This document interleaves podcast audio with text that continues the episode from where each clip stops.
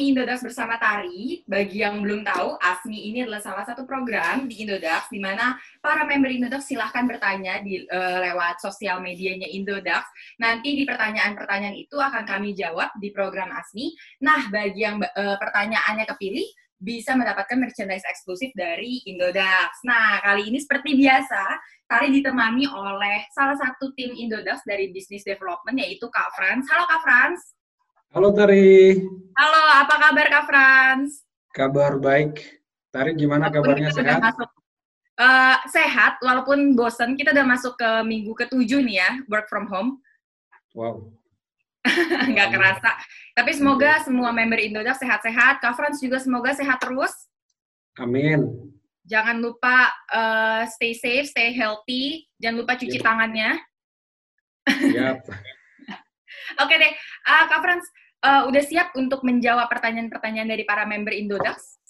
Siap, siap. Oke, okay, untuk membersihkan waktu, langsung aja kita masuk ke pertanyaan pertama uh, dari Hendiko underscore Ade di Instagram. Pertanyaannya adalah, kenapa atau apa penyebab adanya kripto yang sangat fluktuatif dan beberapa ada yang hanya diam tak bergerak? Nah, itu gimana tuh Kak? Oke, okay, uh, eh, Mas Hendiko Ade ya. Oke, okay. uh, pada dasarnya tren itu dikategorikan menjadi tiga. Yang pertama itu uptrend atau tren naik, yang kedua adalah uh, downtrend atau tren turun, dan ketiga adalah sideways atau uh, trennya tuh nggak ke mana-mana di situ-situ aja. Kalau untuk uptrend itu berarti uh, suatu tren di mana harga aset aset kripto itu terus bergerak naik dikarenakan banyaknya permintaan sehingga orang banyak yang buy. Nah, di situ kita bisa lihat di candle chart itu uh, warnanya berubah jadi hijau dan terus ah. naik. Kalau misalkan downtrend itu suatu tren di mana uh, harga aset kripto itu turun ntar. Jadi uh, harganya itu bergerak turun dikarenakan banyak orang yang sell, banyak orang yang jual bisa dilihat di uh, layar atau di uh, advance chartnya itu uh, warna candlenya itu berubah menjadi merah. Kalau sideways itu kondisi di mana permintaan sama penawarannya ini itu sama-sama banyak. Memang ada perubahan harga, tapi tidak signifikan. Jadi bisa dilihat di uh, advance chart itu chartnya itu bergerak datar, gitu. Ah oke. Okay. Jadi tergantung uh, bisa kita lihat dari uh, candlesticknya ya. Yep. Oke. Okay. Uh, eh, sip, terima kasih banyak Kak Franz atas jawabannya. Semoga uh, Kak Henry Hendiko underscore Ade uh, semoga terjawab pertanyaannya dan terima kasih sekali untuk pertanyaannya karena uh, Hen Kak Hendiko underscore Ade mendapatkan uh, merchandise eksklusif dari Indodax. Nah, langsung ke pertanyaan kedua kali ya Kak. Silakan Tari. Oke. Okay pertanyaannya ada dari IRVN di DRN DM20 dari Instagram. Nah, pertanyaannya adalah cara money management yang baik dalam trading itu seperti apa? Apakah ada perhitungan khusus? Nah, gimana tuh Kak? Oke, okay, uh, ini pertanyaan dari Mas at at Irfan DM 20 ya? Oke. Okay. Ya. Untuk money management dalam trading itu um, itu ada dan kalau para trader profesional itu pasti menggunakan uh, metode ini di mana um, money management yang baik dalam trading adalah bagaimana kita mengetahui seberapa besar resiko yang dihadapi ketika bertransaksi. Jadi kita harus hitung nih uh, resikonya uh, ketika kita melakukan trading. Nah, uh, manajemen resiko itu sendiri ada beberapa tar. Yang pertama itu resiko total ekuitas. Mm-hmm. Nah, setelah modal di trading ditentukan, maka seorang trader harus menentukan berapa margin yang akan digunakan untuk bertrading. Semakin besar margin atau volume trading, uh, maka resikonya itu akan semakin besar. Jadi kalau misalnya kita uh, mau volume tradingnya gede, jadi resikonya otomatis juga gede. Nah, hmm. rumusnya adalah resiko total ekuitas sama dengan volume trading dibagi modal trading modal trading dikalikan dengan 100%.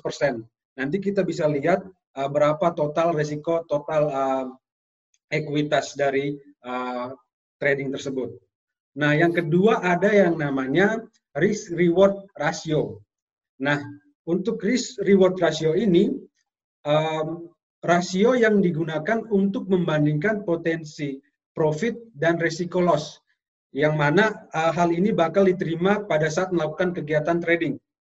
Sehingga pada manajemen ini seorang trader harus bisa menentukan parameter cut loss dan target profit pada saat dia masuk ke marketnya. Contohnya misalkan seorang trader menentukan risknya satu berbanding tiga.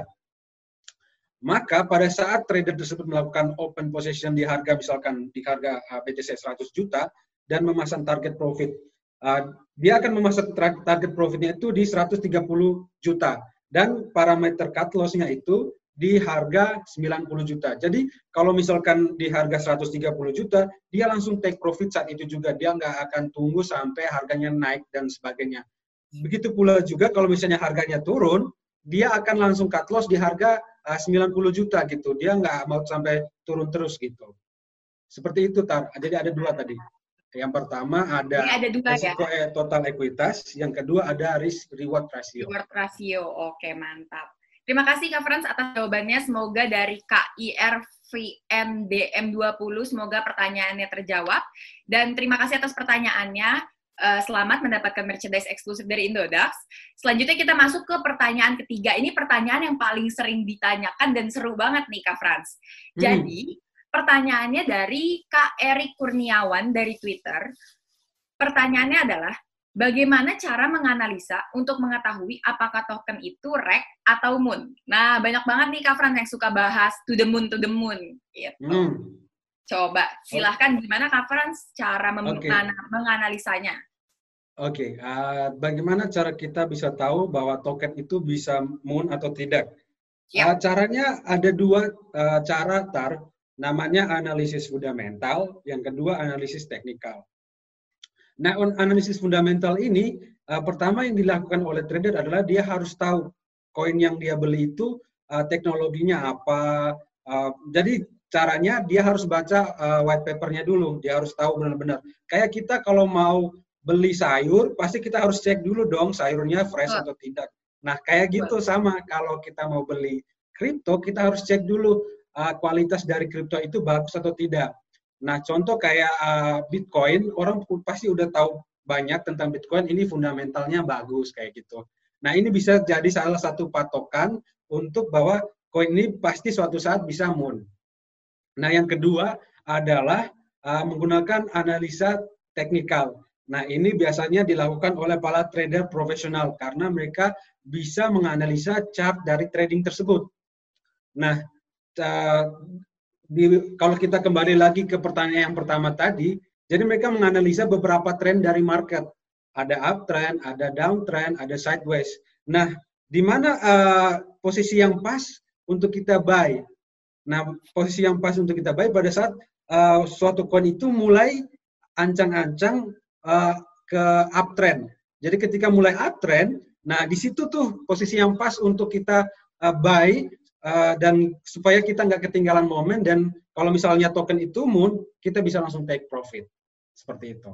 Mantap. Oke, jadi ada dua teknis uh, analisis ya, Kak. Ya. Jadi ada analisis teknik, yang kedua ada fundamental. Fundamental. Nah, ini menarik tadi ada fundamental karena uh, itu juga udah salah satu topik yang udah pernah dibahas di Indodax Academy. Nah, buat teman-teman yang masih mau bertanya atau gimana sih analisis fundamental itu, silahkan nonton aja Indodax Academy episode teknis uh, analisis fundamental.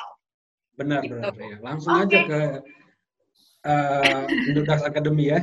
Tuh. Nanti mungkin dikasih link di sini nih. Tas. Oh. Oke, okay, selanjutnya pertanyaan dari um, EXO 900D di Twitter. Pertanyaan terakhir ini, Kak Franz, adalah kesalahan apa saja yang sering dilakukan trader pemula sehingga merasa bahwa aset kripto bukan pilihan yang tepat untuk menghasilkan uang. Nah, gimana tuh Kak Franz? Oke, okay. iya sih, uh, memang ada beberapa kesalahan-kesalahan untuk trader pemula. Uh, biasanya yang pertama, mereka udah percaya diri aja, udah pede mereka udah bisa gitu tanpa pelajari terlebih dahulu ini uh, aset uh, bagaimana cara trading aset kripto yang benar, bagaimana cara membaca candle chart kayak gitu. Jadi mereka udah pede ah kayaknya kalau saya beli Bitcoin saat ini otomatis langsung untung gitu. Nggak gitu juga uh, pola pikirnya. Jadi mereka harus bisa tahu tren kapan buy dan tren kapan sell gitu. Yang kedua, uh, kebanyakan uh, para trader pemula ini ketika membaca suatu news, mereka nggak verifikasi uh, misalkan news itu uh, berdampak baik atau tidak. Jadi mereka percaya aja semua informasi yang mereka baca. Nah, tanpa verifikasi gitu, jadinya uh, mereka langsung kayak ada yang yang namanya um, panik. Jadi mereka bisa saja panik, langsung sell, panik, langsung uh, kadang kalau misalkan ada tren positif uh, news positif sedikit mereka langsung baik gitu. Jadi harus dibaca dulu, diverifikasi uh, juga berita-berita yang beredar gitu. Nah kemudian uh, jangan terbawa emosi ketika melakukan um, trading. Misalkan lagi mulai uptrend nih, ada satu koin mulai pump. Tiba-tiba dia langsung, wah lagi pump nih, takut ketinggalan momen. Dia langsung uh, beli semua pada hasil akhirnya ternyata itu cuma paham sementara and then uh, harga asetnya turun. Nah, itu bisa saja uh, si tradernya mengalami kerugian. Jadi jangan terbawa emosi, harus lihat dulu chart, harus analisa dulu ter, ter, uh, chart itu terlebih dahulu baru bisa langsung uh, trading. Kemudian uh, banyak yang uh, memasukkan semua uh, uangnya itu dalam satu koin ada pepatah yang mengatakan uh, jangan memasukkan telur dalam satu keranjang. Kalau misalnya jatuh pasti pecah semua gitu kan. Uh, nah di uh, metode yang sama ini kita harus terapkan juga nih pada saat kita trading. Jangan memasukkan uh, semua uang kalian dalam satu koin. Jatuhnya kalau misalkan si koinnya itu turun, semua uh, estimasi aset kalian pasti juga akan ikut turun kayak gitu. Kemudian uh, yang kelima, uh, harus pilih exchange yang aman dan liquid. Kenapa? Karena uh, kita takutnya exchange ini kan masih bersifat sentral. Jadi kalau misalkan uh, sistem keamanannya nggak baik, kemudian dia nggak liquid, jatuh-jatuhnya bukan uh, untung malah buntung gitu. Jadi yeah. rugi gitu. Uh, kemudian um, harus kembali lagi saya harus uh, katakan bahwasanya mereka harus banyak-banyak belajar terlebih dahulu, harus baca uh, chart, belajar baca chart, belajar lihat uh, berita kayak gitu. Dengan seperti itu mereka terbiasa untuk menganalisa trading terlebih dahulu, baru bisa melakukan trading. Nah, yang terakhir saya sarankan buat teman-teman di sini yang mau pengen belajar, silakan buka Indodax Academy untuk uh, mengecek um, di sana ada banyak sekali tutorial-tutorial untuk tra bisa trading, kemudian uh, bagaimana melihat aset ini. Contoh misalkan banyak teman-teman di sana nggak tahu kan waves itu apa. Nah di sana dijelaskan ah, ini loh ada aset yang namanya waves seperti ini teknologinya kayak gitu. Jadi semuanya dijelaskan baik trading maupun aset-aset uh, kripto di sana. Seperti itu, Karin. Mantap, luar biasa Kak Frans. Terima kasih banyak atas jawaban-jawabannya. Terima kasih juga untuk Kak Exo 900D di Twitter pertanyaannya. Selamat mendapatkan uh, merchandise eksklusif dari Indodax.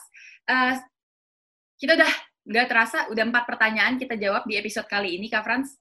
Ya. Terima kasih banyak atas waktunya. Uh, sekali Sama lagi, Tari. Tari ingatkan untuk teman-teman yang mau belajar lebih tentang aset kripto, tentang blockchain, silahkan selain bisa bertanya lewat uh, kolom komentar di sosial media Indodax, silahkan mengunjungi indodax.academy seperti yang Kak Frans sudah sebutkan tadi. Karena di situ udah lengkap, bahkan ada glossary juga. Jadi uh, tadi ngedengar bahasa-bahasa kayak uh, to the moon atau rek atau apa, mungkin bisa menemukan jawabannya di indodax.academy. Nah, terus sekali lagi nih Kak Frans, banyak banget member-member yang suka nanyain gimana cara dapetin kaos Indodax.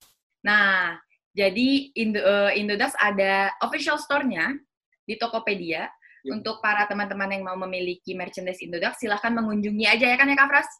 Yep, di Tokopedia uh, toko Indodax dengan centang ungu. Yang ada centang ungunya. Nah, yep. sip. Jadi Terima kasih banyak Kak Fran sudah nemenin Tari di Asmi episode 2 ini. Sama-sama. Uh, untuk para teman-teman lainnya yang mau bertanya, silahkan kirimkan pertanyaannya. Mana tahu bisa mendapatkan eksklusif merchandise dari Indodax. Oke deh, Kak Frans, thank you so much ya. Sama-sama Tari. Sehat-sehat terus Kak Frans.